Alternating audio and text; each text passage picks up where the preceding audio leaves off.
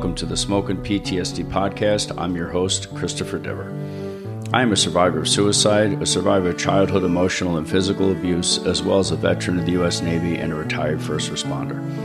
I started this podcast to help me on my journey to wellness by sharing my story, my thoughts, and my experiences in a hope that my story will reach and help others and let them know that it's okay to not be okay. With that being said, I'm not a licensed mental or behavioral health professional. I'm just a guy who's been through some stuff and has experienced a trauma survival. This podcast is not intended to be a substitute for professional advice, diagnosis, medical treatment, or therapy.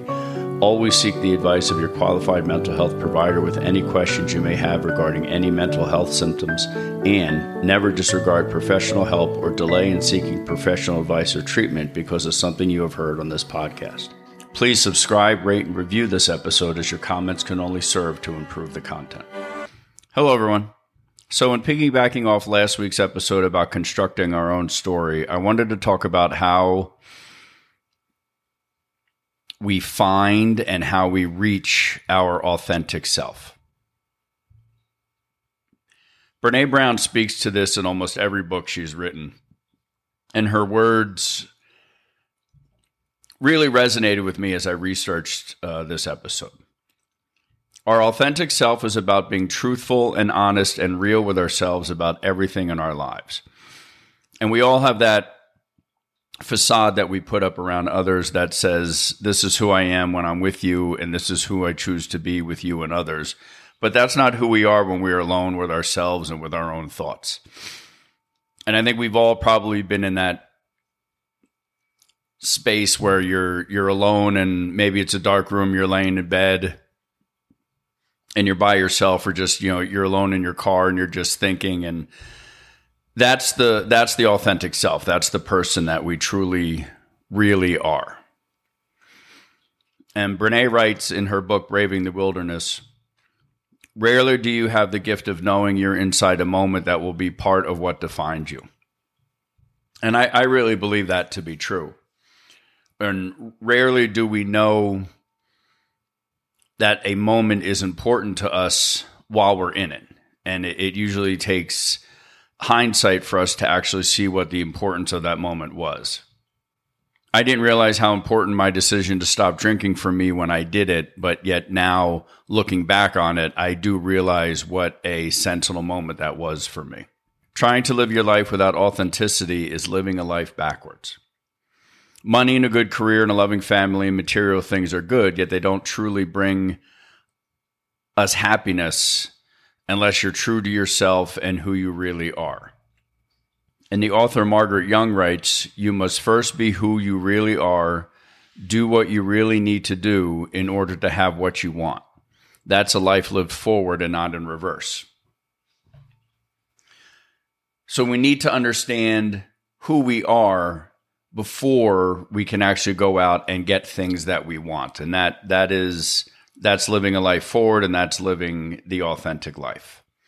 Being authentic is about being who you are and letting go who you think you're supposed to be based on what our social media tells us or political party or your friends at the gym where, wherever wherever these occurrences may come in that you feel the need to be somebody different Authenticity comes when we set boundaries, when we have the temerity to be imperfect, and when we allow ourselves to be vulnerable.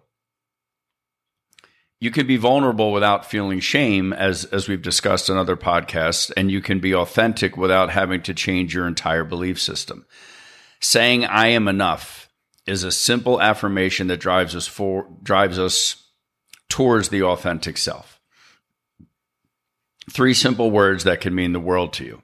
And I, as I've said before, I, I have that I am enough, the simple phrase tattooed on the inside of my left wrist, and I look at it every day. And it's a simple affirmation that I may not be great. I may not be the best husband. I may not be the best coworker, but I am enough. And to me, that's all that really matters. Being authentic allows us to practice courage and compassion, not only inwardly, but also outwardly while we search for those genuine connections and look for the ability to discount the dis, disingenuous ones. When we act a certain way in front of one group and another way in front of another, we have lost our connection with our authentic self and have forgotten who we are and why we're on and why we are on this journey. The authentic self is not our identity, however, it's deeper than that. Our authentic self is all the things that makes you you and make me me. It's an amalgamation of all of our unique qualities and traits rather than what you believe you're supposed to be and do. So the authentic self is essentially it's our true us if that sentence makes sense. It's our true self when we are alone, when we are away from our friends, away from our coworkers, when it's just us in the room and everything is quiet and we're sitting there and we're just thinking about what our beliefs are, the things we want to follow, the things we want to like on social media, those that is our authentic self. You can't lie to the authentic self. You can't be two different things at once and say that you are authentic. You can't go into your therapist and lie. As we talked about last week, you're just throwing your money away. You can't tell someone you love them if you really don't. You can't go out and be the best person you can be if you're constantly trying to have to put on a brave face to do so. I was in Target the other day and I saw the store has changed. They just did new construction on the Target by me and completely changed the entire inside of the store and there's some new mannequins in there. And I noticed them because I hadn't seen them before, but I noticed a full figured female mannequin and one and a couple of them that appeared that had the, the pregnant form. Um, and it was a mannequin in, in a dress and one was in a bathing suit. And I just said, wow, that's, that's authentic like I, I'd never seen that before, and all of a sudden we are we're getting away from the six foot tall, ninety six pound female form mannequin and the male mannequin that always has a buff looking chest and big arms and a six pack abs and those mannequins weren't anywhere to be found and i just kind of smiled at that that looking at where how far we've come where we are actually displaying we sell clothes to normal looking everyday people. So why can't we have our mannequins look like normal everyday people? And if the store mannequin can show its authenticity, why can't I? I thought, I don't know if that's the same thing, but the analogy seems, uh, it seems appropriate. So authenticity is a behavior that can be learned and honed with practice and time just like any other step along our wellness journey. And being proud of your scars and embracing the story behind them is being your authentic self. We all have scars. Some were earned and some were inflicted upon us without our permission, but they're still there. And those scars help to define us and help to spell out who we are and where we've been. And our scars are as much about our story as anything else. So why do we try to cover them up? That is not being the authentic self by hiding our scars from others. And I speak for everyone out there when, when I say I have scars that I'm not proud of. I have physical scars that I'm not proud of. I have emotional and mental scars that I'm not proud of. But they're still my scars. And I've learned that hiding them only serves to upset me even more. Hiding those scars does not help me to become my authentic self. Hiding them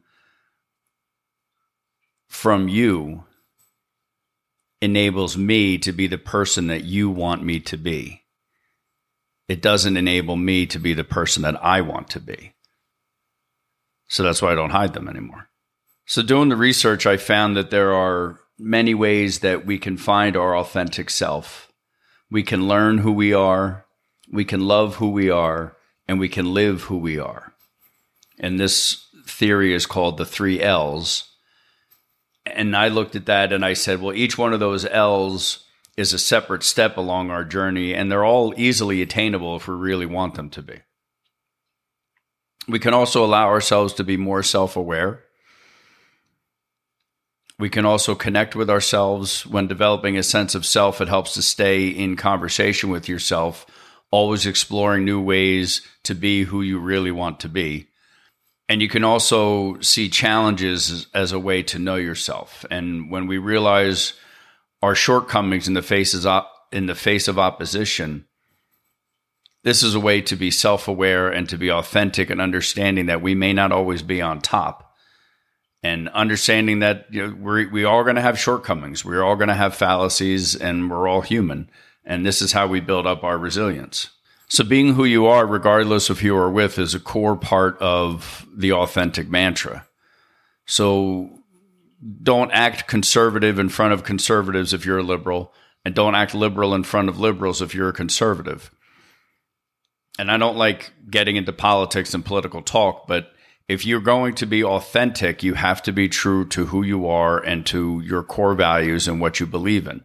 I encountered a patient a couple of weeks ago who had a lot of religious symbolisms and stuff along her walls, and I was looking at this stuff, and she had, uh, I know, one of the uh, religious prayer channels was on her television, uh, and she had said to me, you know, do you believe in God?